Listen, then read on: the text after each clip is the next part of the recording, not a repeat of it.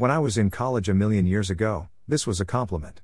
I'd wear the new dress my mother bought me, go to a dance or a party, dance my brains out, and find some guys whispering this under their breath as I passed them. Not anymore.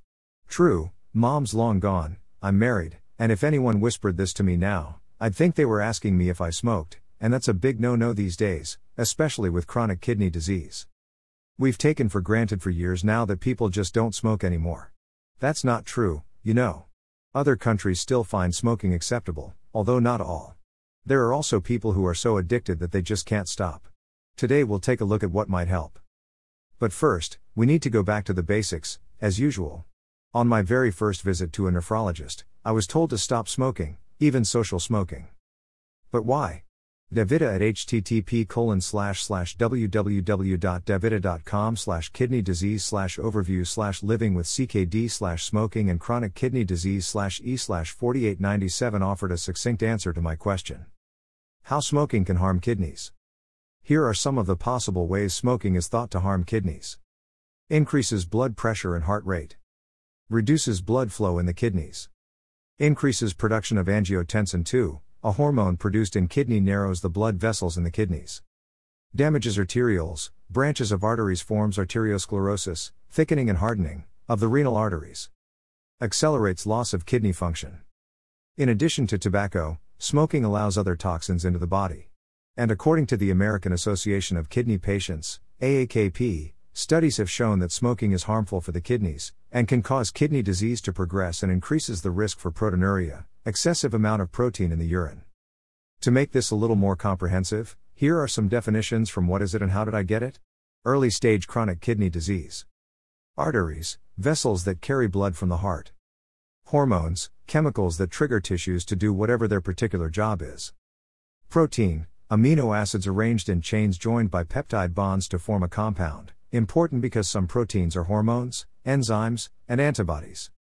Renal, of or about the kidneys. Sounds drastic, doesn't it? So, what can be done to help those people who are so addicted they can't stop smoking on their own? An Israeli PhD student at Weizmann Institute of Science in Rehovot, Anat Arzi, has a novel idea.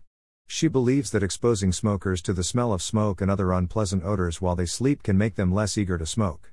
In her own words, this research stems from recent findings suggesting that novel associations can be learned during human sleep and retrieved upon awakening. While this was only a small study with 76 people, I can't remember reading about any other cease smoking study that deals with aversive conditioning during REM sleep.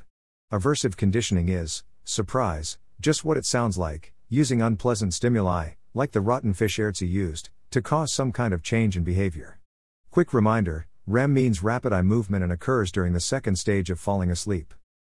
You can read about the study yourself at http www.m.webmd.com a to z guide slash news slash 20141120 slash sleep addiction cigarettes.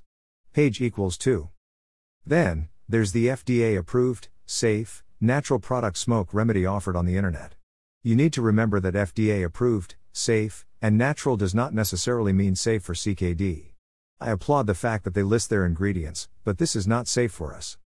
The homeopathic medicines in smoke remedy come from several different plant and mineral sources that include Avena sativa, to help with the addiction to nicotine and tobacco.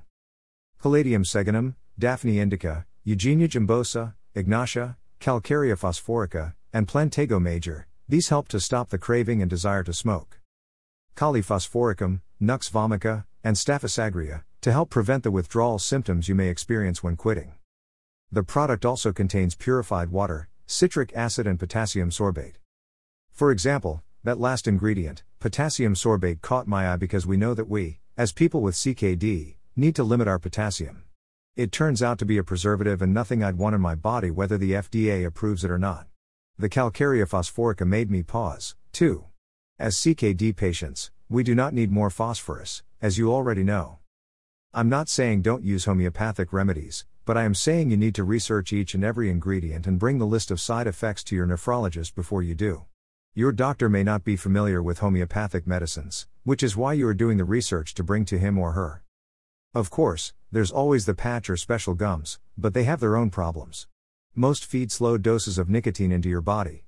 That's the element of tobacco that injures your kidneys. This is to address the withdrawal symptoms. I went to http www.stopsmoking.net slash free nicotine patch.html to see if there are side effects. Don't you just love products with full disclosure? Here's what I found. It's worth noting that many of the top nicotine patches often produce undesirable side effects. Common side effects include headaches, dizziness, upset stomach, nausea, chest pain, breathing problems, anxiety, and irregular heartbeat. Furthermore, some people have nicotine patch allergies. The skin becomes red, and their body becomes severely irritated by the patch. If this ever happens, you need to contact a doctor right away. Nicotine patch allergies can produce damaging results. Now here's an eye-opener I found at http colon slash slash thechart.blogs.cnn.com slash 2012 slash 01 slash 09 slash study nicotine gums patches only help with withdrawal slash. The perception of the public using the product is that these are good forever, that these will result in you not smoking in 3, 5, 10 years, says Greg Connolly, director of the Center for Global Tobacco Control at the Harvard School of Public Health. Well, they were never designed to do that. They were designed to treat withdrawal, which is a symptom that occurs from stopping to probably six months, and then it usually ends. I never realized how really hard it is for addicted smokers to stop. Now I fully appreciate my father who decided there wasn't enough money coming in for him to waste it on cigarettes when he had three children. He simply stopped. Or so I thought. This was way before 1996 when the patch and gum first made their appearance. Thank you, Dad, this must have been really hard. Until next week. Keep living your life.